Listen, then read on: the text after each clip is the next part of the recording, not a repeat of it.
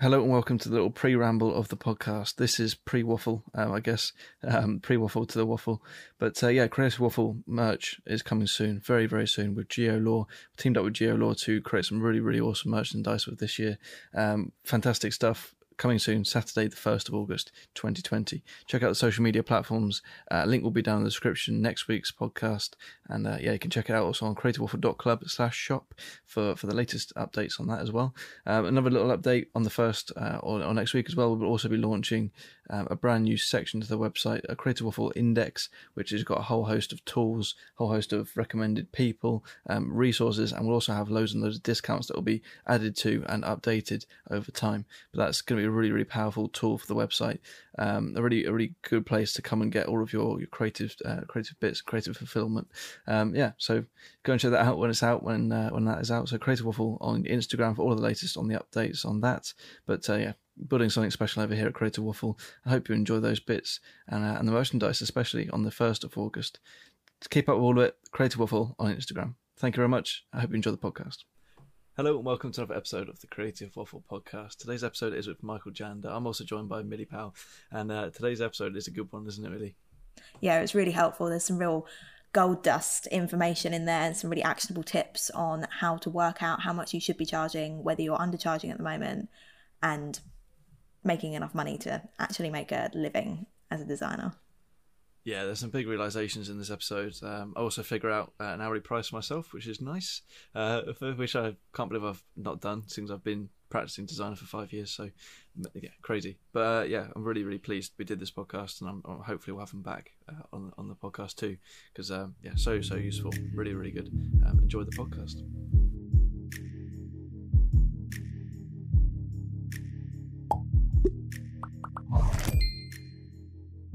All right then. Welcome to the podcast. That's it. Right? Thank you. That's it. Do you record? Uh, do you record an intro afterwards and stuff? Is that yeah? Is that we do. do. Yeah. We okay. Do. All right. Good. Well, I'm super happy to be here. Thanks for having me on, Mark and Millie. Thank you. Thank you for coming on. Yeah, we're really pleased to have you. Yeah, it's so good. Millie, Millie and I have been chatting for months now. It seems like so we're yeah. Insta friends and now real friends yeah, Insta buddies, all, always yep. flooding my uh, Insta posts with all the support. So thank you for that. Appreciate it. Always. yeah, it's good. Um, and I'm a big fan as well of your uh, podcast that you do with Tom Ross, like the Biz Buds. It's good, great for like young designers like us who, as we were talking about before, obviously don't always find it that easy to do the business sides of running a, a creative business or being a, a creative freelancer as you said, like a lot of a lot of people struggle with that, regardless of age and experience. But yeah, we uh, we definitely do, and that's why we've got loads of questions for you. yeah, good. Well, yeah, I love doing that podcast with Tom. It's super fun, and Tom and I have really good synergy between each other. We we think alike on a lot of things, and so it makes it super easy to do a podcast with him and and uh, build on each other's ideas. So it's yeah. it's a great fun project that we're doing together. Yeah, so I'm I'm willing to dig into any questions you might have and and hopefully give some good tangible actionable content for your audience. So thanks for having me on. Nice. Yeah, Millie's been reading up on uh, reading a book uh, yeah. last week. I've been watching some videos. Hey, good. So we definitely uh, done some research for it. Good. Um, yeah. Really good book. I found it really useful. There's so many things that I've been doing wrong. And I think a lot of people do wrong, just sort of plucking numbers out of thin air and thinking, yeah. I'll do. I'm sure that'll yeah. work. Hoping and when you best. actually yeah, when you actually think about it and you sit down and you work out the the different costs and your like your burn rate and the production costs and things like that, which I do think is difficult when you're young as a designer and you don't haven't necessarily got like the overheads that an established freelancer would have or obviously a design agency, how would you go about like sort of working out your production costs when you don't necessarily have that many overheads? Yeah, it it goes to the that second variable is market value in in the book. So we talk about three different variables. One is production cost, one's market value, and one's client budget. And when you're talking about figuring out your rate, you do want to compare your hourly rate to the market value which is what are other people like me charging for this same type of work? what does the market bear? What is the threshold that the market will spend for someone like me? And so somebody like you, Millie, recent graduate, um, solo freelancer, you're not an agency, you don't have a bunch of employees, you're not in some big fancy studio. So you need to determine your rate based on what are other people in the UK, in US, in Germany, and other countries similar economically to you and similar economically to your clients. What are other other people charging as as a rate? And so when you don't have overhead, um, you calculate your production costs still because you do want to know what your bottom number is because when your best friend comes to you and wants you to design their wedding invitation, you have to sit back and say, well, I'm not going to overcharge them, but I got to know that I at least have to charge them you enough know, to make money. twenty dollars an hour or fifteen dollars an hour because my costs are so low. I got to at least charge them enough to cover the the time I spend on this.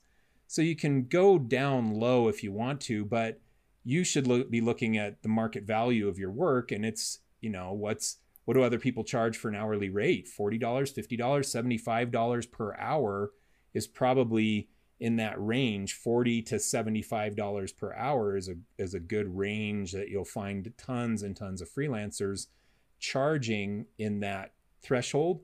And then you just kind of pick where you want to be in that spectrum, knowing that your costs are $15 per hour. That's what it costs you to do anything. So even if you charge $40 an hour, you're still making like 110% margin on your production cost rate. Yeah, yeah, I think that's important, and, and also as you say, like um, comparing yourself to other people. How would you go about if people aren't necessarily transparent with their prices, how much they're charging? Would you I- would you I ask think- people, or is there a place you can go to find it yeah out? or- and people are more transparent than what uh, most people think you have you just graduated from university so you have five best friends from your studies right super good friendly good friends ask them ask them how much they're charging. Hey what are you charging? What's your hourly rate for freelance work? Or what do you charge for a logo design? What are you charging? And they'll say oh i'm not really sure. What are you charging?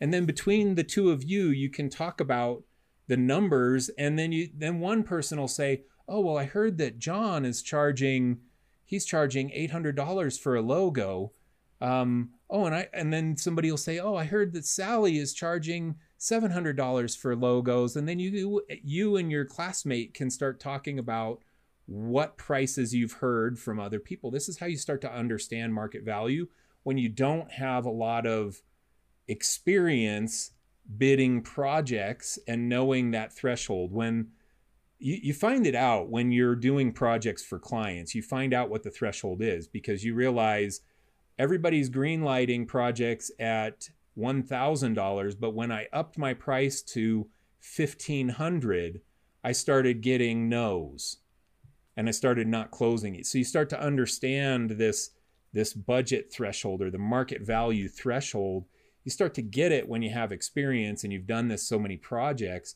But in the early time, talk to your classmates, talk to your friends, talk to other freelancers. You're on this podcast with Mark. Talk to Mark and say, "Hey, Mark, how much you? What do you think people charging for logos these days?" And you just start to eh, get your own market research by talking to people. And don't be afraid to ask them. People are a lot more open to talk about it than I think what most people assume. Yeah, I think that's definitely true. I think people think there's a bit of a taboo still. I think about asking, and I don't know if it, it comes across as you're trying to undercut them or trying to remain competitive. I don't know. I think there's like a there's that worry always in the back of my head that people are going to be like, why would I want to tell you Yeah. how much I'm charging? That's Get my the business. because you'll tell them what you're charging and it'll Yeah, help exactly. them I would too. always say it's it. So I like suppose you got to yeah, you you tell them and they tell you and now everybody starts to have a good sense of what the market bears. yeah, there's definitely something we need to keep talking about is, is pricing in the industry. Again, I, I I do think it's not talked about enough. Um, and there's some sort of surveys, like you know, see designers and illustrators uh, create surveys each year about how much people are earning or what sort of jobs they're doing for people. Yeah. Um, so that's helpful. But yeah, when you talk in friendship groups, I think that's a, the biggest thing. Um, if you don't have any friends to talk to, there's a podcast we did with Dave Clayton about about making friends. So go and check that one. out. good. Go Um, make some creative It's a friends, good- yeah. it's good. it's a good, good little plug. But uh, no, yeah, I think it'd be beneficial if we started off by saying how much we charged. If we're going to be open and honest, um, I'll start if, if you don't want it too many. Um, Yeah, Oh, nice, no, good, 'cause I keep changing mine. I'm still working this out. good. Well, you can is- tell us the ranges of what where you've been working it out. That's good. That's good, Mark. Let's talk about that. Go on, Mark, you go first. Yeah, and then and then we can sort of um, yeah, well, then we can yeah address ourselves and realize how much we should be charging. So um, I've, I've been doing freelance stuff for three-ish years now, um, and you know charged everything from fifteen pounds for a full-on brochure to uh, to you know, uh, my recent latest job, uh, one thousand two hundred pound for um, brand guidelines and uh, a logo, um, which is maybe still not enough. Maybe it is too much. I don't know. We'll we'll talk about it. But um, so yeah, it's in in that range. And um, now that I've got a job, I'm finding myself more comfortable in charging a bit more because I don't have to take on the work. And that's a big thing for me. Is that uh, because I'm doing extra work and not having to I get paid for this from this job yeah, you're not five. desperate for it. Yeah, so I can charge a bit more. I feel more comfortable charging a bit more. Whereas when you're yourself, you you got no extra work, and no extra income. You, you want to take all the money you can. Yeah. Um, and I've I definitely felt that, That in the past. Um, so yeah, I mean, I mean, if we go by logo design as a standard sort of uh, standard sort of measure for how much we're pricing stuff, Yeah, let's do logo design. uh, and I will tell you uh, that if I was getting paid twelve hundred pounds to do a logo design, I would probably be, be bouncing off the walls because that seems so It's out brand of my guidelines reach as well. at the moment. Yeah, yeah, yeah. But So- I I just did a brand guidelines job. Sorry to jump in, and I'm just going to throw it out there because it sounds silly now. Um, doing a brand like guidelines job, so that's logo, sub logo, um, some print design, patterns, fonts, colors, all all of that sort of tied in. Two hundred fifty pound. It's my most recent one. everyone starts right. And um, so let's let's break down actually what, what it is and, the, and the, what I've been given as well because that will help rather than just saying logo design. So it was three concepts. Concept being 3 different ideas behind the logo, not just three different versions of the same idea. Um, uh, brand guidelines, twenty five pages. Uh, obviously, some of them are picture images and, and divider pages, but twenty five pages cut- goes for everything. Um, you know, type, uh, spacing, print design, spacing, and all sorts. Um, social media, extra assets, and then uh, what else? Yeah, backgrounds, giving them uh, social media headers, that sort of stuff. So yeah, it's it's quite a lot of stuff still, and it's it's a lot less than an agency would charge for it. Um, but obviously, yeah, less less costs and less less uh, worry for money, I guess. Um, Yeah. So yeah, what what about So- you, Millie? What's what's your standard? Yeah, so, so you say you start with three logo concepts. Yeah, Yeah, yeah. So I yeah I do four, so similar, um, with an initial mood board step before that as well, just to make sure I have the idea right. Uh, yeah, um, I did I did purposely price this one low because it was one of those scenarios where I really wanted the client because it would be ongoing work afterwards as well. So I did purposely underprice. Um, but yeah, so that was logo, submark, two submark logos, um, and then pattern design. what do you mean submark? Sorry, As in What do you like an submark? alternate, like an alternate type logo, as in Stacked versus horizontal, black and white. Oh, yeah, versus, well, like a, yeah. one that's in a circle that you can Yeah. use for social media profiles, and then like sometimes I do like Got it. oval shaped ones or like Mm-hmm. just for different uses. Um, yeah, so two two alternate logos, um, pattern design, font selections, and provision, um, color palette, and then yeah, a brand guidelines doc- document, which could be anywhere from like five to twenty five pages, depending on how much I want to put in it. But I can tell you already because I'm one of those people that I'm halfway through this job um, on the concept pa- uh, stage at the moment, and I just sent over the the um, logo concept. Said I'd do four, but ended up doing eight just because I had so many ideas. so already doing more work than I should have done, and probably I'm already at a loss because of that. So yeah, perhaps I should be factoring that in. lots to be discussed. And what how- are your thoughts on much, that, Mike? How much did you charge for that, Millie? Two fifty. Two fifty, which that's pounds. So pounds Mm. to dollars is probably about three, three fifty. yeah, exactly. It's just a little bit higher on dollars, right? So, um, okay. So my feedback for both of you is that you guys are given so much work for the money. Yeah, sheesh. So, it's so funny. I knew you were going to And say that. I've been there. I- I've been there. I my Mm-hmm. first freelance job when I got out of college, I charged the client like two hundred and fifty dollars. I did their logo. I built an entire website. I built wow. like I designed and built the whole website. Now this is like late '90s, and so it was a different different world back then. But um, I did so much for the client because I was young and hungry, and I didn't know where to price things, and I wanted the work, and I needed the portfolio pieces. And so I was just going for it and just charging whatever I thought was a good deal for me. What I would be happy making this much money.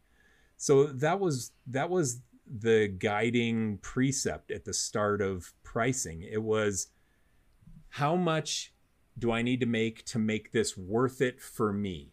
Now, mm. there's something that you're both doing that is valuable to you, even though your price is low. We get value from projects beyond just what the client is paying us.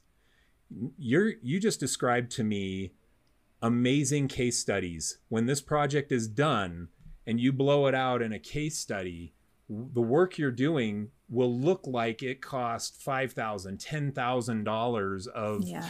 time because it's you're doing so much patterns and sub logos and a 5 Yeah, to 25 much. page brand guide i mean you're doing so much it's going to look like a huge great project and that has Yeah. huge value to the future of your business to start Yeah. upping your rates to future clients so i think for the listeners of this and for both of you it's okay to know that the value you're getting from the project some of it is monetary compensation Yeah. 250 pounds. But the real value is this case study that you're going to be able to use in your marketing that will allow you to start upping your prices to future clients. And i think we got to remember that and it makes us feel less bad about the low ball price that we just gave this all this work to a client for. Yeah. Well, definitely for people like me, That's obviously just coming out of uni, I am looking for the portfolio building work. I, I want yeah to when clients come to me and I know that I'm going to be able to charge a lot of money. I want to be able to say, look, this is a project that I did. This is the result. This is what it did for the business and that sort of thing. Which at the moment I can't necessarily show to a client, yeah so they're, they're not going to want to pay as much money anyway. Exactly. So, um, okay, so let's talk, let's finish talking about pricing on on these things. Um, I'll give you the perspective from I outsourced to a lot of freelancers in my agency years. I hired a lot of employees, and I'll give you the perspective of what I would expect somebody to charge for the type of work that you just described for me. So if if I was getting that amount of work for less than two thousand dollars, I would think that it was a great deal. I would be looking at it saying, "Oh my gosh, this is, man, I can't believe they're doing all mm-hmm. this for less than two grand." All the way up to ten thousand dollars, fifteen thousand dollars for that scope of work. At my agency, we were charging six thousand dollars for a logo design it was just the logo it wasn't it wasn't the brand style guide it wasn't the the patterns and textures and all the things that you described we weren't doing any of that. It was the logo and the logo family. So yes the logo and then alternate versions of the logo for smaller stacked or oval or whatever you're you were talking about. So we would do the alternate versions as Yeah. well. So a logo family we, we were charging 6000 or 6300 something like that. One of the things that we did i this was at the agency i sold to. So i sold my agency in 2015 went to the new agency and i started to analyze all of their pricing structure how they were pricing their projects their proposals and i retooled a lot of the operations of their agency. And what i started to do with we had a dedicated bid writer. All he all he did was write proposals. That was his whole day every day. And i worked a lot with him and I, I did this analysis of all the logos we had done in the past and how long they took to do and where we were tri- pricing our projects based on other people in the market. And I remember going to him saying, okay, we were charging $5,000 for a logo. I said, every logo from now on is $6,000. we did not greenlight a smaller percentage of logos from when we changed from five grand to six grand. There was no greenlight percentage drop as a result of a $1,000 increase in that, which means to me that we were not pushing the market value of the work. When we were charging five grand, every single time we charged five grand for a logo, we were leaving a thousand dollars on the table Mm. that, that we could have charged the client for. Because when we upped it to six grand, we still greenlit the same percentage of logos that we had before. Then I went to him and, and I said, you know what? This was like the next year. I said, every logo that we bid for six grand now is 6,300. We're just going to do 6,300. That's the number now. Again, not one drop in, not one change in green light percentage to go from six to 6,300. But if you do 50 logos in a year, 50 logos in a year at $300 more each, it's $15,000 more income to your agency. So just these little things, um, these little increases can mean a huge amount to your bottom line. So my recommendation to all the people listening to this is watch your green light percentage. So every single logo that you do, define what that project is. Uh, let's just say it's a logo. So you have 10 logos that you did last year. How many of them did you greenlight? Nine out of the 10? At what price? Let's say it was $500 per logo. So at $500, I'm greenlighting nine out of 10 logos. That to me says that you're not charging enough Right. that you have you're green lighting too many you're better off green lighting f- five out of 10 50% at $1000 and do less work for the same amount of total income Yeah. That makes And- sense. It's almost like a process, like a trial and error type. it is Try trial and error. something, see how it works. If it's working too well, put your prices up. Yeah. Not well, working well enough, put them back down again. Yeah.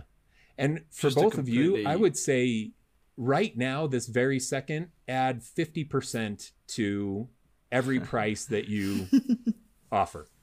So if you were going to bid 250 pounds, you're now going to Yeah. bid 375 pounds for the exact same work.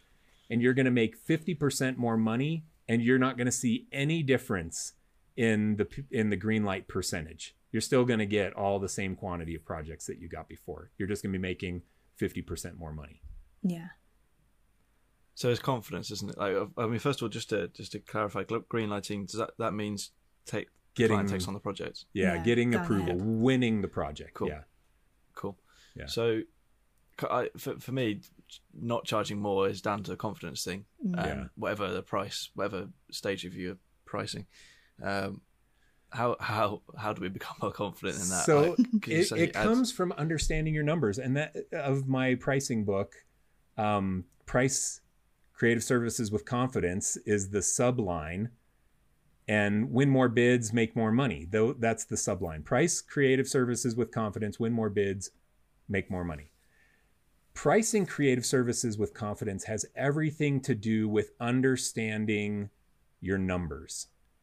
And if you know that all your friends from uni are charging $1,000 for a logo because you talked to them and asked them, and you know that you had four clients who greenlit a logo for you for $1,000, your last four clients, and then you sit down with a new client, you are very confident in saying to the new client, I charge $1,000 for logos. And you're confident because you know that your four friends from uni charge that, and your last four projects you charge that and won the project. Now all of a sudden your confidence goes through the roof because you understand your numbers, you understand market value, you understand what you your green light numbers from the past, you have experience that tells you that this is the right price. This is a safe price for who I am as a freelancer. So you got to understand your numbers. That's the the thing. And when you don't, then you sit in the table and you're like afraid. You're afraid Yeah. to give the client a number, you're afraid to say anything because you don't know You don't know. I suppose when you understand the numbers, you can justify why you're charging that much. Yeah, And you know it costs me this much to do it. I know that other people are, are charging this much. exactly. And I know that if you were to go to someone else, they would charge you this much. Exactly. And you can sit down and be like, this is a fair price Yep. to ask for. Yep. Whereas when you're just picking a number out, out of the air and you don't know what, whether it's you should have charged £500 or five grand for something, Exactly. then yeah, the confidence is just, It's just not rock there at all. Yep. yeah. So the penny's half drop for me because I, re- I really like that, and that's maybe made a lot of sense. But the other part of it is how, being honest with. Okay, so I might I may talk to Millie, or I may talk to people that I I, I know my you know my friends and um, doing sports design, illustration, and that sort of stuff, and I I think their work's like ten times better than mine. So then what? Because someone isn't going to pay. Maybe that's when they don't get the job, but maybe like someone's going to pay different amounts for different things. So I'm not going to Yeah. buy a coffee at Starbucks and pay the same price as as a local corner shop sort of thing. Yeah. So, okay, so let's talk about that for a second. I have a hierarchy of why people buy. And Okay. at the bottom of the hierarchy is price. So, the very bottom of this pyramid, the pyramid of why people buy, price is the very bottom. Some people don't go to Starbucks because it costs more than going to the gas station or what do you probably call it the petro station what do you guys call it The petrol station. Petrol yeah. station. Okay, so you so you go to the petro station uh, to get your cup of coffee, and it's way cheaper than Starbucks. And some people don't care about Starbucks because they're happy to pay less for the that's me. petro station coffee. they're price shopping, and it is the very bottom of the reason why people buy is based on price. The next tier up on that is that people will buy for convenience. They will pay more money because it's easier to get or it can hit a certain timeline. So, take for example, you have 15 minutes between meetings, and the nearest petro station is a mile away, and Starbucks is right next door to where you're standing you will pay more because you only have 15 minutes. You'll pay more to get your Starbucks coffee because it's right there, convenient, mm-hmm. rather than drive to go get the the cheaper coffee at the petrol station. Now, if you had five hours of time, you drive the extra mile and save your two dollars on your on your coffee and go to the petrol station, but you didn't have it. So convenience you pay more for convenience. And in inside of design creative services we see this when people one designer can hit a deadline and the other one can't. The client will pay more to the designer who can hit the deadline rather than the one who can't hit the deadline. The deadline is friday one designer can do it for by friday for $1000 the other designer can do it on monday for $500 but the client has to have it on friday so they'll pay $1,000 to get it on their deadline rather than wait two or three more days for Monday. So convenience is the next one up on what people pay. So price, then convenience. The next tier up is quality. People will pay more for higher quality than for lower quality. They will pay more for higher quality. Now, if you're if you produce better quality than the other people who are like you, and the client does not care about quality, all they care about is price, then they're still going to buy the lowest price. They're going to buy the cheap price. Some people are price shopping, and even though your quality is better, they're not going to pay it. Mark is this with his coffee. He Starbucks coffee is arguably better than the petro station coffee, but Mark doesn't care. He just wants the cheapest price. He's price shopping. Starbucks can't convert Mark because Mark is a Never. price shopper with his coffee. He's a price shopper with his coffee. Okay, mm-hmm. the next tier up above quality is relationship. If you have a relationship with the client, they will pay more to purchase from you than if you don't have relationship. And I talk a ton about relationship marketing. Tom and I have hammered on this in the BizBuds podcast. but relationships, my whole business was built on relationships. It was these clients who became my friends and they loved working with me and they would I had clients that would literally make up projects to send to us so that they could spend their annual budget. They would say, I, I had one client come to me once and say, Hey, we have we have 20 grand left in our budget this year. What do you think we should do? I want to spend it with your agency. And man, it was the relationship that was everything on on that. They bought from me because I had a relationship with them. Now let's go back to the Petro coffee example. If Mark, are you married, Mark? No, I'm not. No, I'm not okay. married. No. So if Mark, if Mark and the cute barista at Starbucks had a flirty relationship, Mark would go to Starbucks every day because he liked building this relationship with the flirty barista who knows him by name and they have their little banter and it's part of his flow of his day and he's going to go there because he has a relationship with the person who works there and he will pay more because of that relationship. He'll pay more to the uh, to buy the higher priced coffee. So this is kind of how that happens in relationships in design and this is why you've got to build relationships. They don't have to be flirty relationships or anything like that. They can just be genuine friend relationships genuine connections as friends with your clients but they will pay more to work with you and they will greenlight projects with you because of that relationship and then at the top of this pyramid is reputation if you're selling based on reputation then you open the door to huge dollar projects. Let's take Michael Bierut and Pentagram. Michael Bierut has built a reputation over years and years, decades of time, and works at one of the coveted cool agencies in Manhattan. And they can charge a million dollars. I'm not kidding they can charge a million dollars for the scope of work that Millie just described to us right now that she's charging 250 pounds for. Why can Michael Bierut, why can Michael Bierut charge a million dollars for that and Millie can charge 250 pounds? It's because Michael Bierut has reputation. It's because he's Michael Bierut, yeah. it's exactly. It's because he's Michael Bierut. It's not even necessarily because he does better quality work. Maybe he does, maybe he doesn't. But it is the reputation that people will buy. And then when you get to that top of that pyramid, people who are reputation shopping, they don't care about price.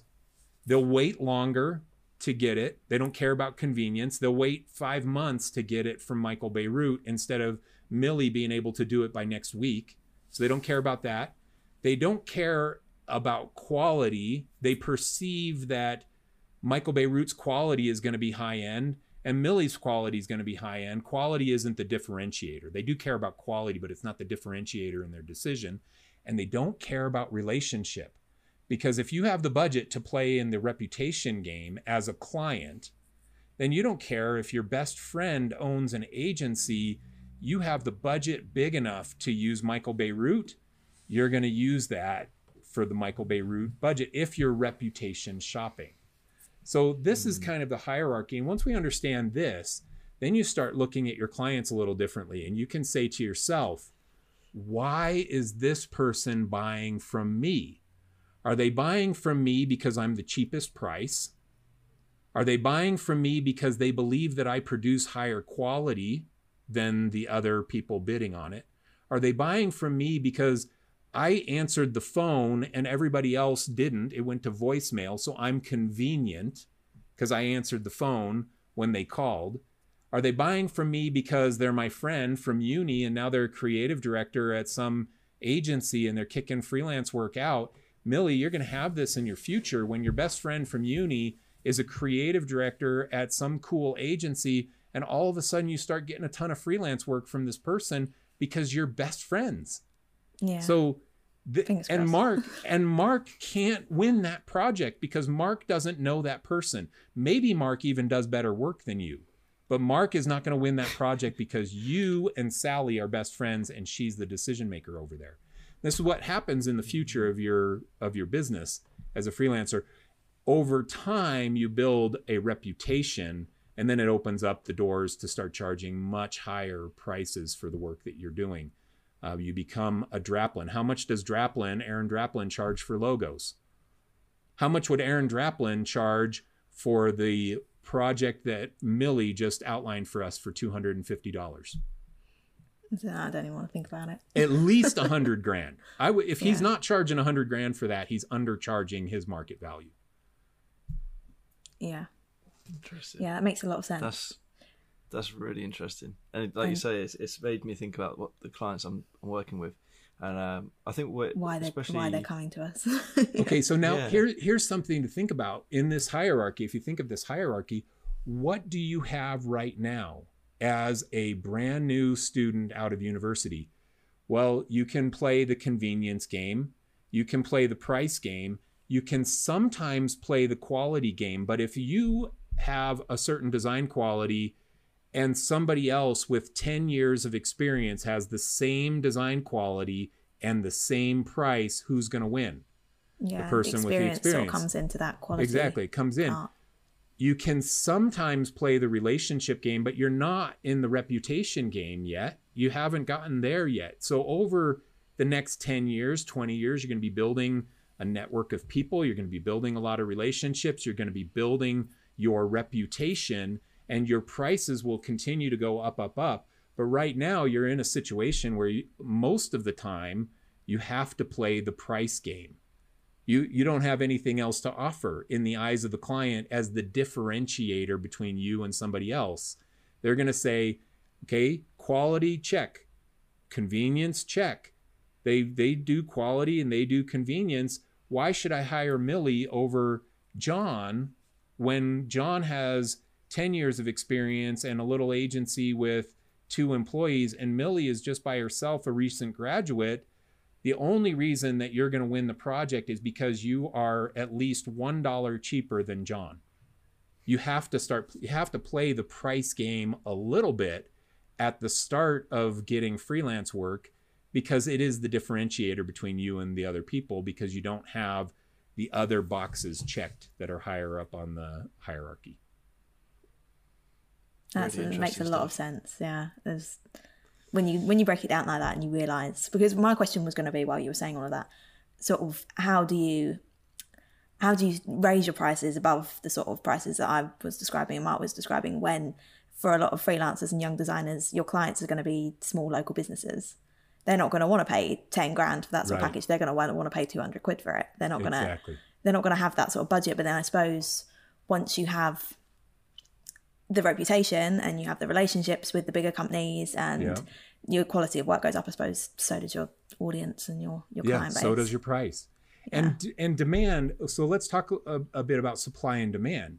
Supply and demand is like the e- economic principle number one that we have to understand. And if right now millie said i don't have a i don't have a lot of work. I i would do i would do whatever for for 200 quid I, I love that word quid by the way um, so it's kind of like the it. it's like the british version of bucks for Yeah. dollars Yeah, like we- yeah. right yeah so um so millie so millie doesn't have a lot of demand so her supply is bigger which means her price is lower she has a lot of supply and low demand so her price is lower now as millie says yes to more and more projects and starts getting more and more things coming in and then her supply is less her time to do work mm-hmm. is smaller all of a sudden by nature her prices go up yeah, because I'm not as desperate to get you're not job. desperate you're not yeah, desperate which I'm starting to notice already, and I've only been full time freelancing for a couple of months, and I've already Exactly. noticed because I've taken so many of these smaller jobs that I've mm, perhaps underpriced that when new jobs come in, I'm quite happy to price them higher because I'm not so Exactly. reliant on getting them.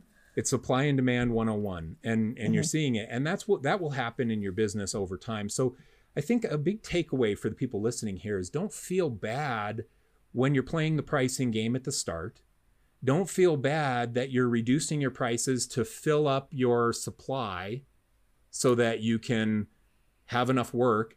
You can increase demand by charging less, you increase demand for your services. And then as demand increases, you increase your prices Mm, to slow okay. down demand. And you're balancing this out over time, and your prices continue to go up, up, up. And you just are playing that game, but you got to start it somewhere. And you're you're right now graduated out of uni. You've been doing the freelance for a few months, and you're starting to start to see some more demand, so you can increase your prices over time as a result of that. I think the people get in trouble when they don't increase their prices. And then they're just running around like the headless chicken thinking, "Oh no, how am I going to get all this done?" because they're they haven't upped their prices to slow down demand. They just keep saying yes, yes, yes, and they get so much work that they can't get it all done. The quality suffers. They they run into problems like that. Uh, but in as long as you increase your prices over time to balance out supply and demand, then what you're charging 250 quid for now in a year is going to be 2000 quid. You like Oh, when I I say quid, right. right? Don't I? I sound like good. such an American when I when I talk. Uh, this is this making a lot of sense. This might be the clearest conversation I've ever heard about about pricing. Yeah, Um, definitely. It's made a lot of sense to me. Um, Making so yeah, a I- lot of things click. Good. yeah. Um, market value. Uh, what what do you know what the current market value is for a, a 20, 20 odd year old? Okay, what's the market value for a 20 year old? Um, okay, so let's talk about that uh, on okay on hourly rates or um, logo prices or what what are we talking about? Uh, well, I know you don't like hourly rates. Well, you don't like hourly charging hourly. Yeah, but it, but it's a good baseline to understand market value. Sometimes it's to yeah, say and I suppose you've got to have your, your burn rate and Yeah. that sort of stuff. So yeah. Well, Okay, so let me Uh, just spitball some numbers to you. So if I were at my agency and I was outsourcing work to a recent graduate fr- in the UK, I would I would think, okay, UK prices, this would be my mindset. I would think to myself, UK prices are going to be similar to US prices for hourly rates. I somebody with a little bit of experience out of university, they just kind of graduated and they're just getting started. I probably would think I expect them to come in probably around 40 or 50 dollars per hour in the rate that they would be charging to my agency. That would be the number that I would expect. And then I probably would look at it and say okay 60 $60 an hour on the higher end and maybe some of them who don't understand their numbers very well maybe they're 25 or 30 dollars an hour. That's where i would be that's thinking. me. okay so okay so are you hiring mark, any chance? mark raises his hand. Mark raises his hand and confesses his uh, lower end of that rate yeah, I was too um, embarrassed to. yeah, Millie thought it but didn't raise her hand. The so th- that's the rate. Now this is this is how an agency outsourcing looks at it. Because at my agency, my hourly burn rate, the cost to run our business, was seventy eight dollars per hour. That was my bottom cost. I wasn't making a, a penny off of the project unless I was charging $79 per hour or more. So our hourly rate at my agency, we were charging 120 for a while, then 140 for per hour for hourly based stuff. So it goes up over time based on your production costs. But me at an agency with um, $78 burn rate, if we were charging $100 per hour, I was only making $22 per hour on the work that people were doing. 22 bucks an hour.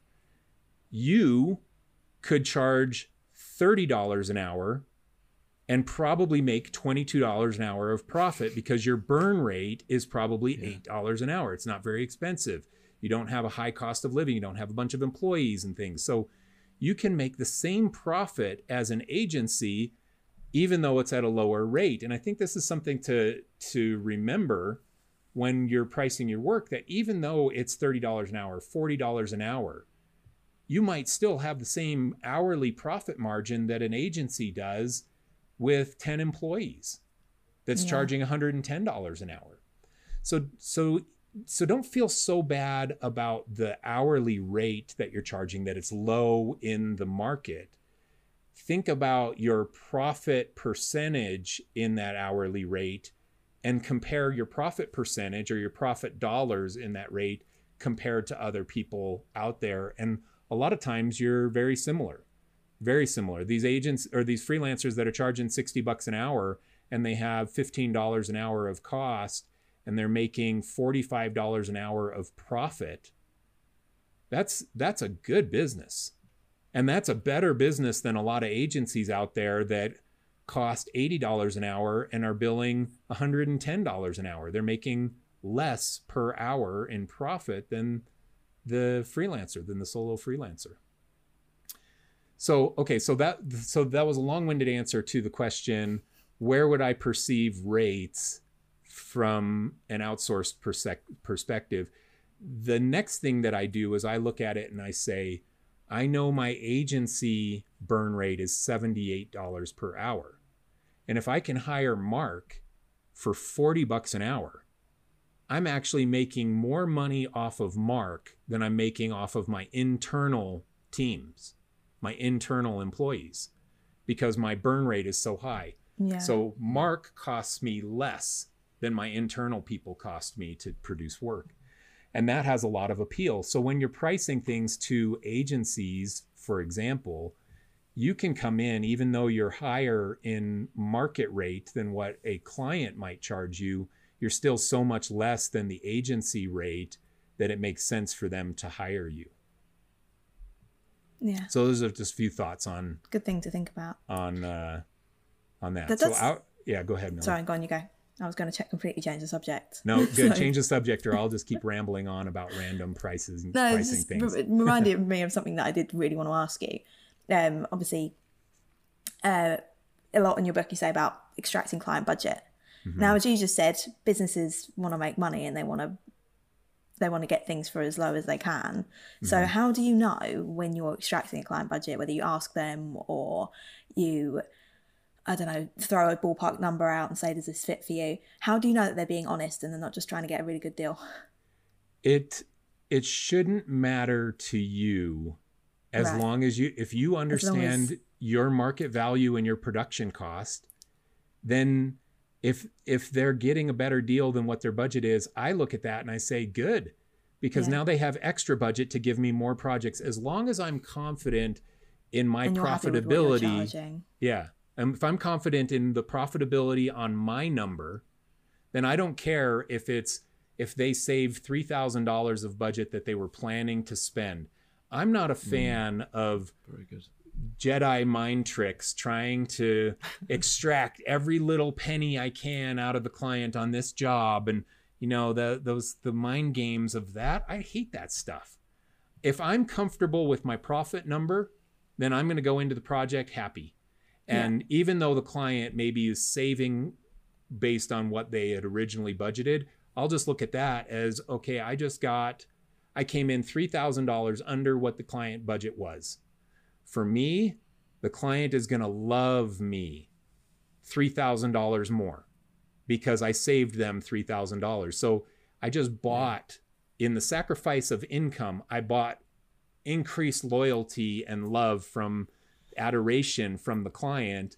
And mm-hmm. that has value to me. Going back to the, the idea that we talked about at the start, there are other things other than monetary compensation that have value to you as a designer and love and adoration and being known as a go-to affordable solution for a client that's Yeah. huge value moving forward for long term You'll beat out competitors as well. 'cause you won't Totally. be- yeah, if they've, Because if the they've next been honest about their budget and and you're being honest about your price. You're being honest. You're not gouging them. You're not trying to extract every little nickel you can out of them. You're being honest. They're being honest. They're going to love you.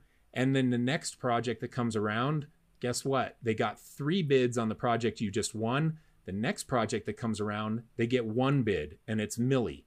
They're like oh find out how much millie's going to charge for this because they they're committed to you now because and you're the one choice instead of one out of three. So there's there's tons of value in that in the future of your business to land clients in that kind of that kind of position. And I did a ton of that at my agency too. I had clients that were 10 years, 15 year long clients. Some of my very first clients, I was still doing work for them 13, 14 years later. And they were the very first client I ever had. Uh, and it was because that, because I was just operating from a place of integrity and honesty on my numbers. I wasn't trying to gouge them for every penny I could. I would come in under budget when I could for them, even though it was less than what I could have charged. I still was making plenty of profit on it, and I never felt bad about that. Yeah, That's great. I think that's really I'd- I'd love important. to- That sorry, yeah, I was going to say I think it's really important the whole idea of being affordable, but also knowing and being confident in yourself that you're charging enough. Yeah. you got to get that balance right because obviously it's so easy to say, okay, right, I'm going to be way under budget for everyone then, and then only charge two fifty for logo. and, logo and then you like I become then you become a Fiverr designer. And Fiverr designer, the the challenge with Fiverr, um, as an example, is that people everybody there is price shopping. So it's what they call a race to the bottom. It's that you get ten bids, and one is eighty, the next seventy nine, the next seventy eight, the next seventy seven, all the way down to seventy dollars.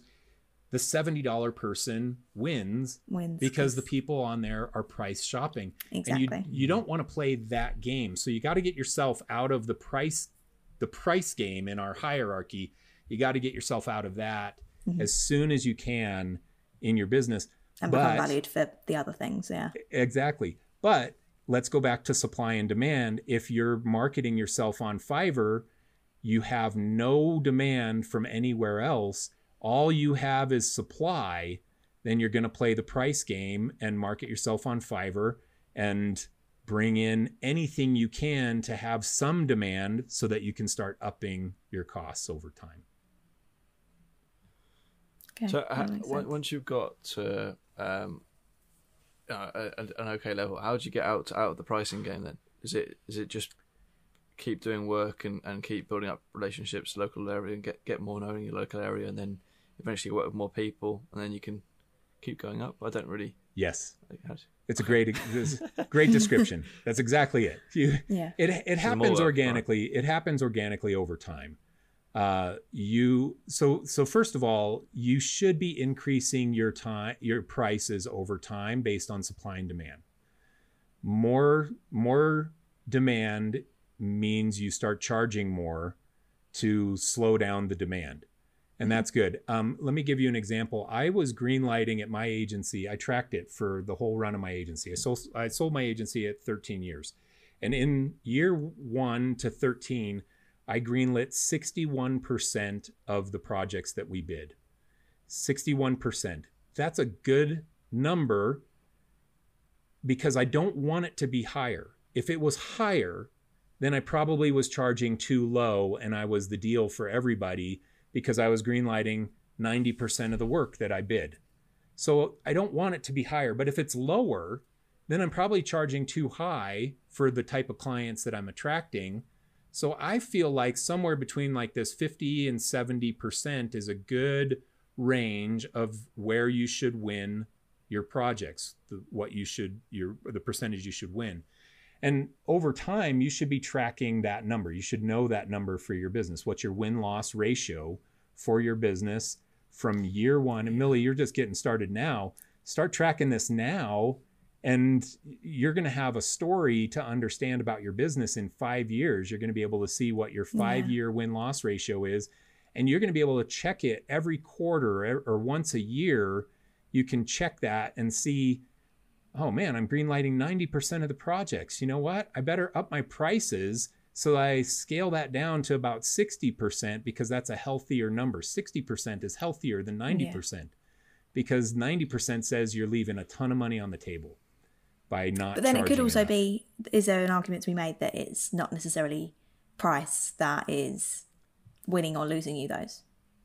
it could be um but i would guess that so you got to it's a case by case basis it's it's you got to do your analysis price is most often the determining factor Yeah. for I suppose every other thing, whether it's the experience that you've got, the quality of your work, Yeah. those things will then impact the price anyway. So, say if someone comes back to you and says, Good. "Oh, you haven't got enough experience for how much you're charging," then you should have charged lower.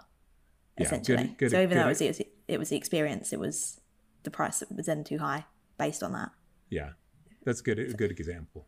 Okay, good. Yeah, yeah, that th- there's one thing that I'd, I'd like to do if if, uh, if if the last bit of the podcast is is do it like go through a potential uh, like a scenario.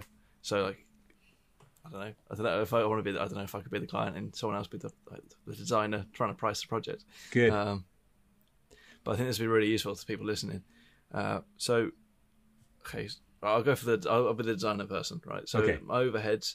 Uh, I'm living at home, working um, another job. But say that I don't have the other job. All right, Millie, I'm. Uh, Okay, Millie, you be might as do this. You- Okay. Yeah. yeah okay. you- Mark is Millie. Just like I gotta Yeah. know who's who, and then I'll be now. Mark, and Millie can be me. All right, let's go. All right.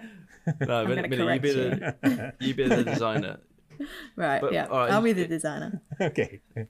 But in, in general, like we're young, we're young people living at home. We don't, you know, don't have any overheads at all, really, apart from what we want to go out and spend as discretionary spending, sort of cinema, takeaway, food. I don't know, friend going out with friends. Don't I, maybe you have rent to pay. Okay, what's that? I pay 150 pounds a month, which is nothing for my to my parents.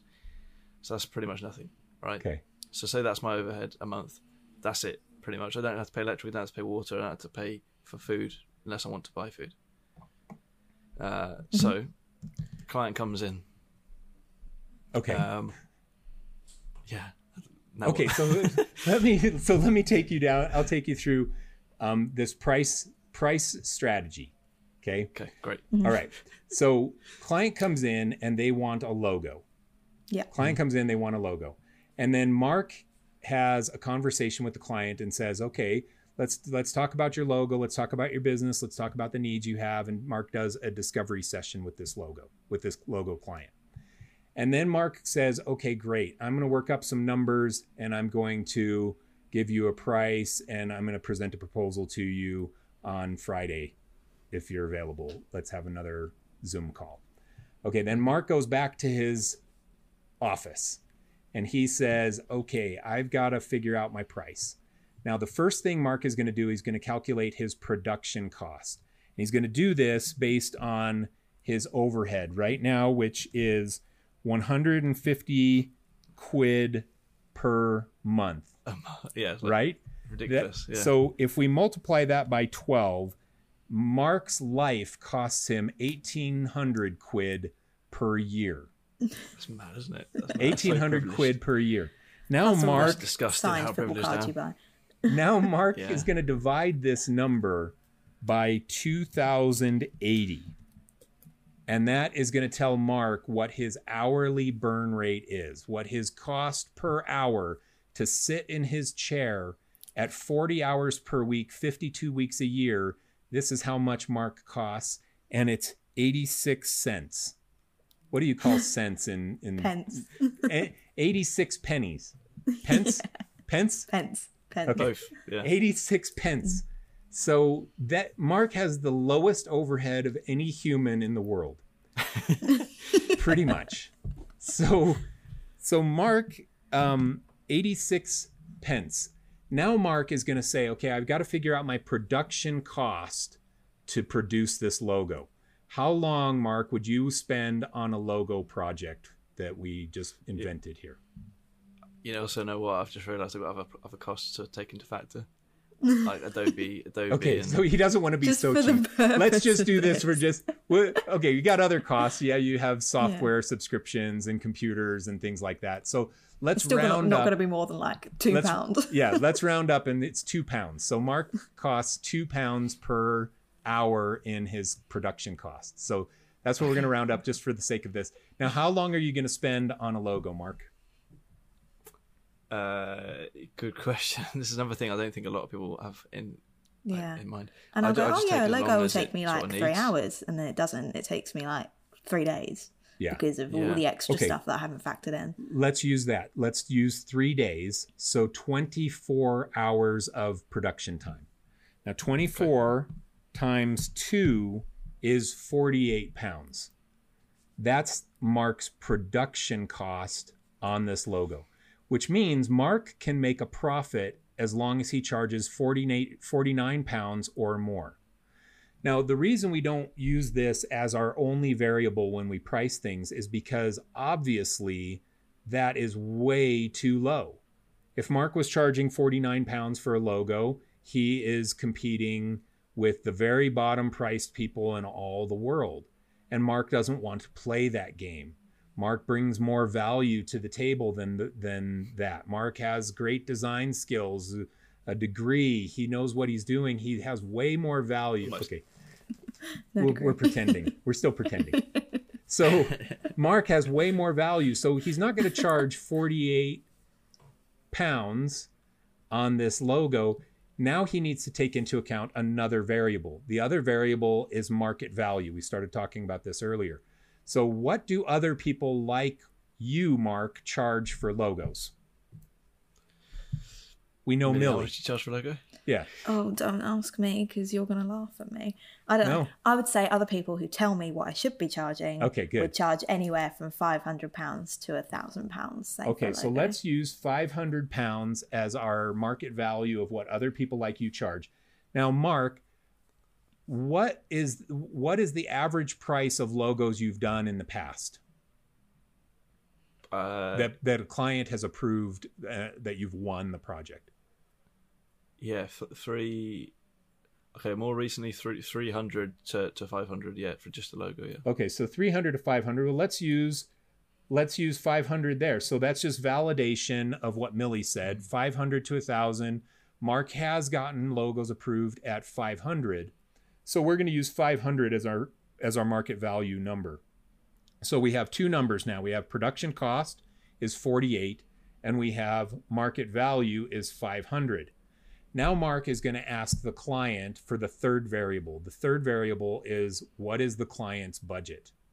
And you know this because in the meeting, you have this discovery meeting, you talk to the client and you say, Oh, tell me about your business and tell me about your customers and tell me about your products and um, tell me about other marketing things you've done and blah, blah, blah. You ask all these kinds of questions.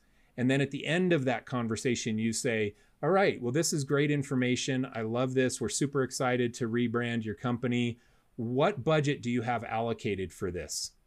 Because I get the sense that you're trying to do this on a budget. We want to make sure that we're bidding this in a in a range that you are comfortable with. And then the client says, uh, well, I don't really want to tell you my budget because I, I don't I wanted to just find out what you would charge. That's what the client will say to you. Then you say to the client, I have and I have more ways to extract the budget that I've shared in some videos and stuff, but I'll just do we would just jump right to saying to the client, okay, I understand that. Well, let me just throw out to the to you the number. The last project that we did what like this was 500 quid. And then I know that I have a lot of designer friends and I know that they're all charging somewhere between a thousand quid and 500 quid, somewhere in that range. Is that a budget range that you're comfortable with? Now you've set a number first, and now the client will give you some response to that number. Usually their response is either, oh yeah, that's that's perfect. That's great, great, great. That's perfect. That'll work for us. Or it'll be, oh, you know what? That's that's a lot higher than what we were hoping to spend. We were actually hoping to do it for 200 quid. That's what they'll say. So one of those two responses is usually the response you'll get from the client. But you asked. Now, if the client says, "Oh, it's 200 quid," then we put the client's budget at 200 for that variable. If the client says, "Oh yeah, I'm comfortable with that. 500 to 1000, that's a good range for us." Then you know, okay, good client budget. We can say 750. So you just base off of that. Now let's assume that the client is cheap and they said, no, no, you know what? That's a little higher. We want to be 200 quid. Now you have your production cost is $48. That's variable number one. Variable number two is market value is $500. And variable number three is the client wants to spend $200 or 200 quid on this project. So you have those three variables 48, 500, and 200. Now you choose where you want to price your project. You can say, okay, well, I know I really supply and demand. I have no other projects right now. I'm empty. I need something. I'll bid it for 200. And I know that I'm still going to make 152 quid on this project because my production cost is so low to produce it. So I'm going to make money off of it, profitable, great. I'm happy. I'll make profit. I'll bid it at the client's budget. But if supply and demand says I'm super busy, I don't know how I'm going to get this fit this thing in. Client, cheap client, 200 quid, and I don't even have time to go to the restroom. How am I going to fit this thing in my life? Well, then you say to the client, okay, well, client, I know, I know you want to do this logo for 200 quid, but really we can't hit that low of a price. We need to be 500 quid. That's where we've been bidding and landing projects in the past. We really need to be in that range. So here's my proposal for 500 quid. We would love to work with you. And if the client wants to work with you bad enough, then they're going to pay a premium to work with you compared to their budget. But this is the mental game that you use to price your work based on these three variables. But if you don't know those three variables, if you don't know those numbers, you're just pulling numbers out of thin air. You don't know if you're going to be profitable. You don't know what other people are charging. You're just guessing on the whole thing and you have no confidence in your number. At least with this, you'll know that the client is under under market value, but you know you still can make a profit on them. So It's that's really interesting. Those, that's those, the the mental process. Go ahead, yeah, Millie. sorry, I'm in, just those three variables. I think I know from personal experience, and obviously, and um, speaking to other young designers, like friends from uni or people that I've met through the creative community. People don't think about those three things. Like they might think about one, maybe two, if you're lucky. But I Yeah. think that's so key to think of all three. It's uh, really, as you say, it's like a process. Yeah, yeah, It's really important. it is. Really good advice. Really actionable. Good. Mark is Mark is right now writing down a new pricing strategy. He's like, I got to get this down. He's he's making a whole new pricing strategy for his business right now as we talk. like revolutionized. yeah. I am. I am. Um, I'm trying to work it out. So in a, in a couple of years' time, obviously, I want to be moved out. I want to be uh, in the real in the real world, in the big wide Yeah, world. yeah. Um, living living in my own place, and I've you know roughly say two grand a month is what I'll be spending on things, rent, Yeah, uh, if good. I'm renting and food and everything. That's a more realistic number, right? Start So- yeah, start charging that now. Right. That's it. Exactly. Your your market value, so your or your uh, production cost. So 2000 times 40 or oops, 2000 a month times 12 is 2400 or 2400 quid. 24,000 quid. Mm. Is that what we say? okay.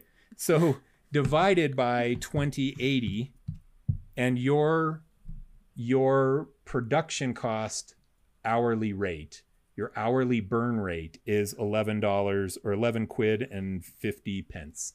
Even then, that doesn't sound as much as you It's expect not. it to be. No. Exactly. It's it's not.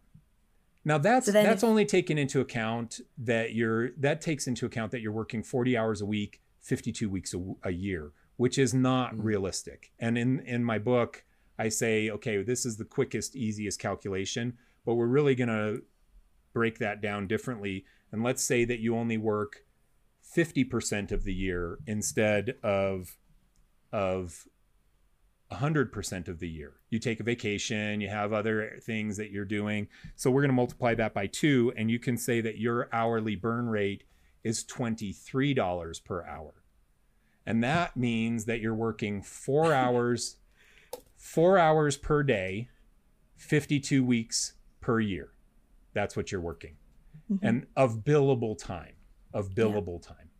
So that's more realistic. Now you say, okay, $23 per hour is my bottom number. Now I'm going to multiply that by the 24 hours to do this logo. And my production cost on the logo is $553. Now you look at it and say, oh man, I'm way undercharging. If I'm only charging 500 bucks for a logo, I'm losing $53 every time I do a logo for a client. I'm losing 53 bucks. I've got to up my prices. It's so interesting to So think of it that way. gold dust. Yeah, it it's really just the, the numbers. The numbers tell you the whole story of what you need to know for your business. I think So- as creatives, we're just so terrified of numbers. I know, they- we just don't. They'll just go away so if we don't true. think about it. Yeah. Which, yeah, maybe when you're working for yourself, it's just so true. you can't think of it that. Yeah, it when you actually break it down and think of it like that, it makes so much sense, and then you, you immediately think, well, well, now I know what I should be charging. Exactly. No, you're like before it seemed like something that nobody knew that I would never know. It was like yeah. something invented by the Illuminati how to price things. But Yeah. Exactly. yeah, but now, really now not- it shows you okay so 500 to 1000 let's look at market value now 500 to 1000 on logos that sounds exactly spot on because if your cost is 500 bucks to make it then to be profitable you're going to want to charge 750 which is a 50% markup or a 1000 which is a 100% markup and that's good and you should So we should be doing 50 to, to 100% markup. Okay, so I I recommend good. This is a good another question. I recommend a minimum of a 30% markup. And then you go up from there. And I had Okay. projects that were 200% markup. I mean, we and I never felt bad about it. Yeah, Because sometimes clients paying for your expertise and for the quality and they're paying for the value that you're going to bring to their business. Your new logo, if it puts new people into their restaurant, then it has huge value to them. yeah, So they're going to make their money quick off of that. So um yeah, so 30%. So if you said if you're doing a $500 if it costs you $500 to make a logo and you times it by 30%, you're going to charge 650 for a logo as your bottom logo price. 650 bucks. And that's if you're going to Yeah. spend 24 hours total production time on the project. If you are going to cost 24 grand a year, 24,000 quid per year, you're going to be charging for logos a minimum of $650 on up from there. And if you can charge $5,000 for a logo because of your reputation, then you should never feel bad about it. Okay. That's Because- another thing I actually picked up on from your book. Is like the there was a quote page saying, um, "Don't ever feel bad about charging just because you love what you do and you're Yeah. good at it." Yeah. which is something I talk about with other creatives all the time. That even clients can sometimes pick up on that, and they're usually red flag clients saying, "Well, why are you charging so much money? Why are you so worried about the money when you love what you do?" Yeah. It's like, well, Yeah. I'm still trying to make a living. exactly because this is a business this is Yeah. not this is not me making ceramic pots in my house i love doing that too I, I used to love doing that when i was in college but i don't do that now but let's say let's say it was art yeah, i did a post hobby. recently Yeah, Uh, yeah i did a post recently about design and art and sometimes design is art and that's when we love it we make up our own stuff and we design it and we make it all cool and make a cool poster did you make that thing on your back wall there mark Uh, that that one's Geo Geo Law. I did Yeah. I did that illustration. Okay, that so- one So this Mark made that for the fun of it. Everything is work in progress. Everything is work in progress. He made Oh this no, little that, sign. that wasn't me. Oh, that wasn't. Oh. you? Okay, well let's No, pretend. that's Radim Malinic. But this one here's me. Okay, good. That one's not it's- design. That's did it. more art. Anyway, all right. Well, let's say let's say Mark made cool posters for his office, and he did design, and he did those just as art, just for fun, and that your your compensation is the fun, creative expression. But design, what we're talking about here, and what your listeners are thinking and doing, design is a business. This is a business. This isn't about making art all the time. This is about making profit. This is, and at the end of the day, a, pro, a business needs to be profitable. You'll have some jobs when you can still do super cool, fun art and make profit on it.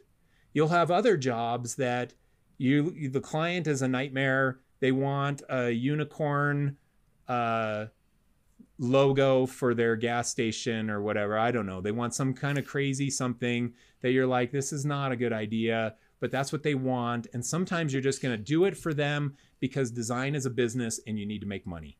So you're going to do it for them. You're never going to put it in your portfolio. You're just going to accept the project and make your money and move on. That's design as a business. And then every once in a while, we get to do design as a business and art when the client wants something super high end. You're looking at it thinking, this could be an award winner. I'm going to submit this for awards and I'm going to get get some amazing case study out of this. And the client's still paying me big budget. This is awesome. I love this. This is just every box is checked. Sometimes you get that. So i think a lot of designers get caught up in the idea that um, every project needs to be some big fancy perfectly done thing when in reality some projects just need to be sufficient to yield a return for the client and generate profit for you. Yeah, yeah. It, this is this is it. Honestly, this has been an amazing conversation. It really has. Um, really helpful. Yeah, it's, it's opened opened my eyes up. Uh, hopefully, a lot of people listening as well. Just it's, mm-hmm. it's just really yeah, it brought a lot of clarity to it all and, and yeah, understanding. Um, okay, so maybe do you have anything else before we go into the last? I did actually have one more question written down. Oh, good. Um, which so Mike, I'll let you answer this how you want to, whether you want it to be pricing related or anything else. Okay. But what do you think the biggest mistake that you see young designers making is? Uh, okay, I'll make it pricing related. Okay. I think the biggest mistake I see young designers making is overcharging for their for the market. And I'll give you an example. I had a, somebody who came in, wanted to freelance for me at my agency. And you'll remember that my agency internal costs were $78 per hour. And this person wanted to charge $75 per hour. And when they were talking, I was sitting there thinking, okay, their hourly rates probably got to be around 40 or 50 bucks an hour. And they came in and they went, you know, higher market value for a freelancer in the US somewhere between 150 or between 75 and 100 dollars an hour are kind of your upper tier freelancers and he wanted to charge as a just graduating student the top market value because he heard somebody say somewhere oh you should be charging $75 an hour well yes if you have experience, you've built your reputation, you outproduce other people in quality, but this person had no experience. His quality was okay. Um, he didn't, he wasn't, he had no relationship with me. He had no reputation. He had none of the things that were higher on the hierarchy of why people buy. So he had to be playing the price game, but he was trying to play a reputation level game. Yeah.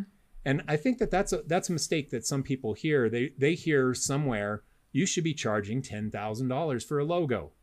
And then all of the freelancers all around the world think, "What? I'm way undercharging for my work. I got to be charging $10,000 for a logo." And then they go and bid $10,000 for a logo and their green light percentage becomes zero. And they wander around the world wondering, "Why am I not green lighting any projects here?" It's because you're overcharging yeah. for your phase in this industry. So create so create demand by charging reasonable at the start and increase your prices over time. And yes, mm-hmm. someday you can be charging $10,000 for a logo. But I was happy at my agency making charging $6,300 for a logo and making three grand every logo we did in profit. Great business. I'll yeah. take it. Definitely. That that makes a lot of sense. So obviously, there's the whole argument that we've had about um, making sure that you're pricing enough, but then mm-hmm. your quality and your experience and your relationships and all that have got to warrant that price. You can't just go right. Okay, I'm going to just throw it exactly. right at the top and say, yeah, well, logo people charge logos, charge for logos that much. Yeah. So why can't I?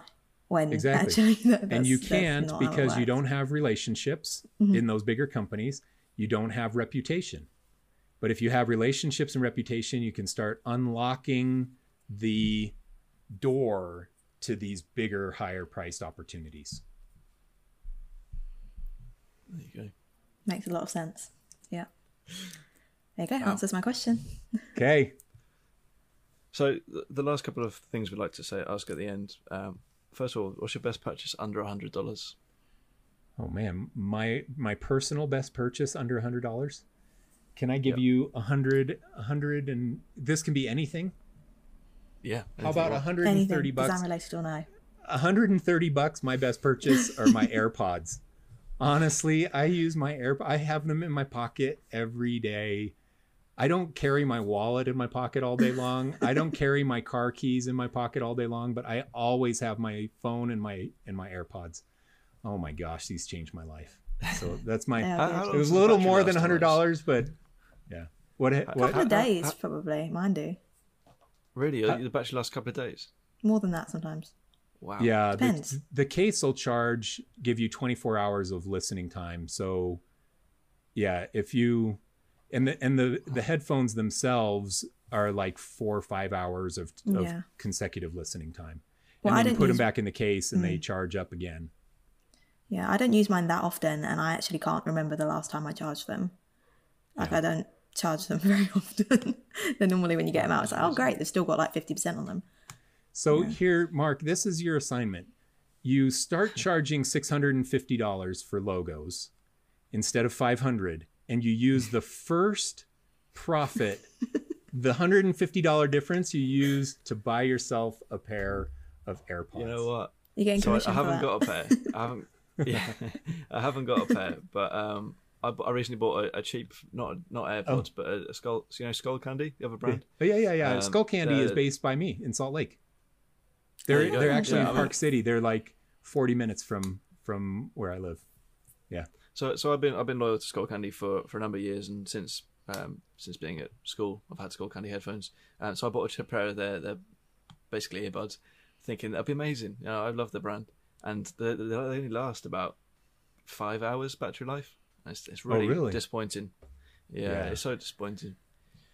This But, is um, it right here for you. Yeah, I'll recommend AirPods. AirPods are the one. Yes. Yeah. So one day, Okay. um, One day means next week when you charge 650 bucks for a logo.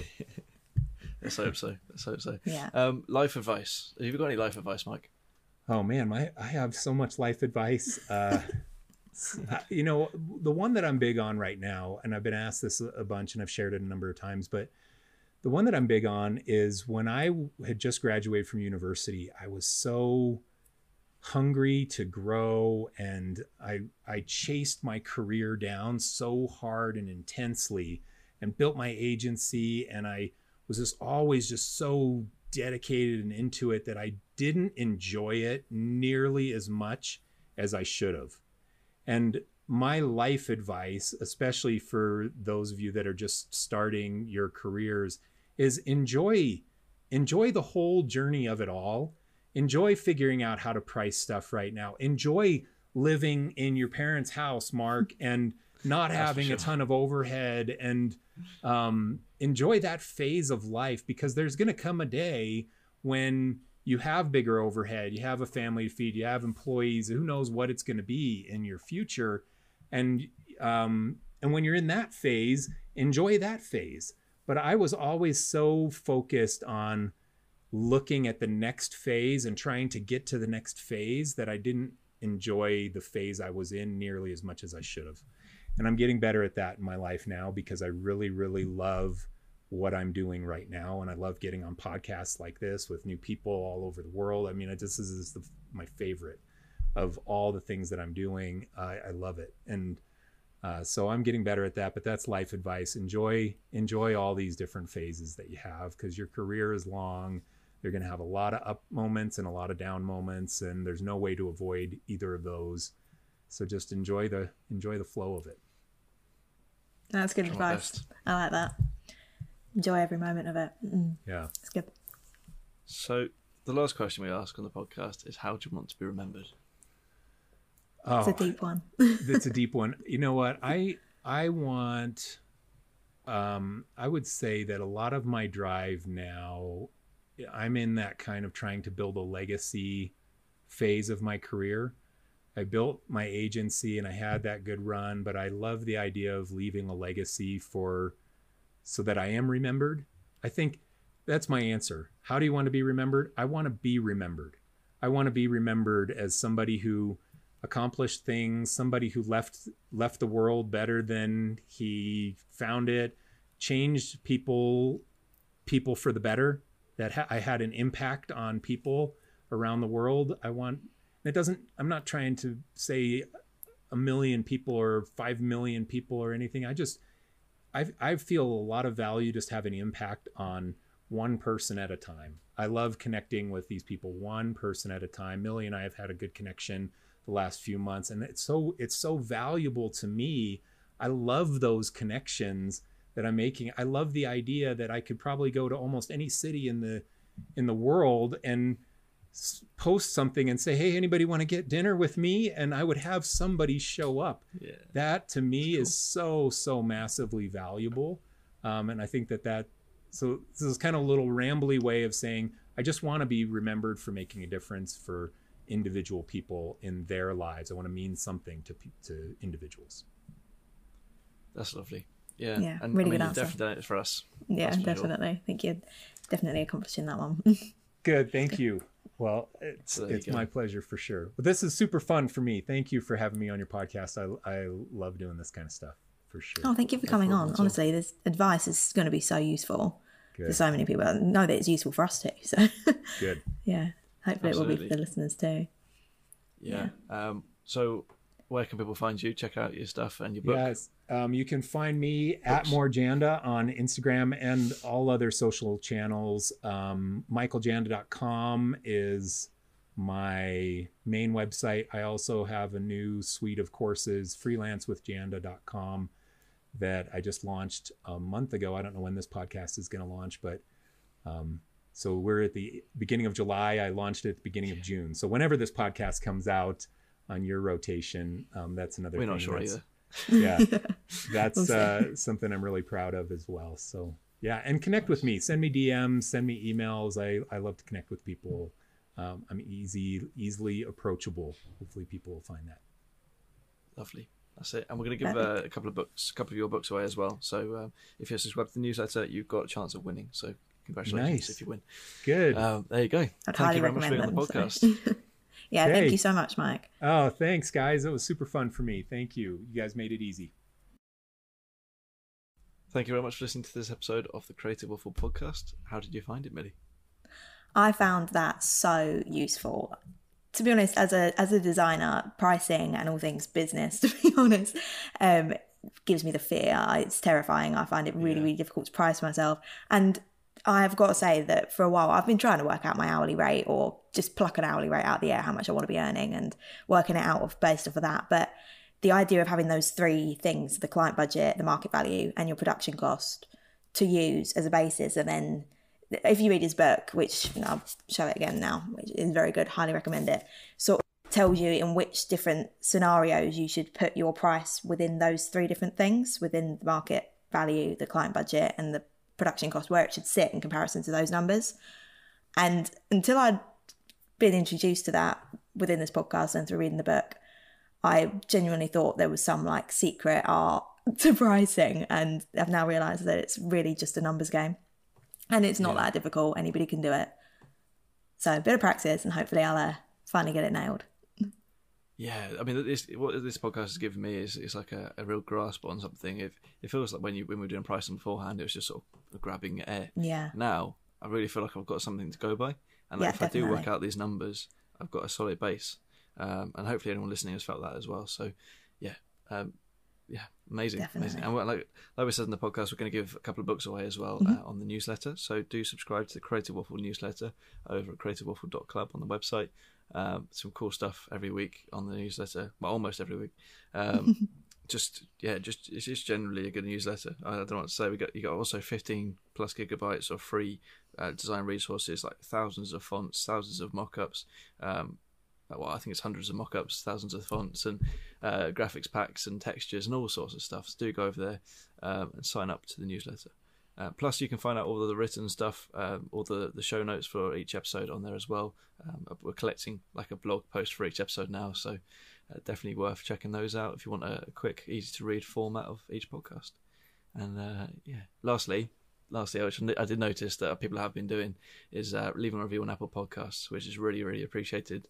And thank you to everyone that has done it so far, um, because it does help us get up the rankings and, and really, um, really find new people, find a new audience as well. So Thank you very much. Please do do that. And we'll see you next week for another episode of the Creative Waffle Podcast.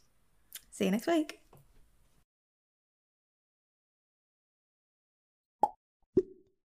Wow.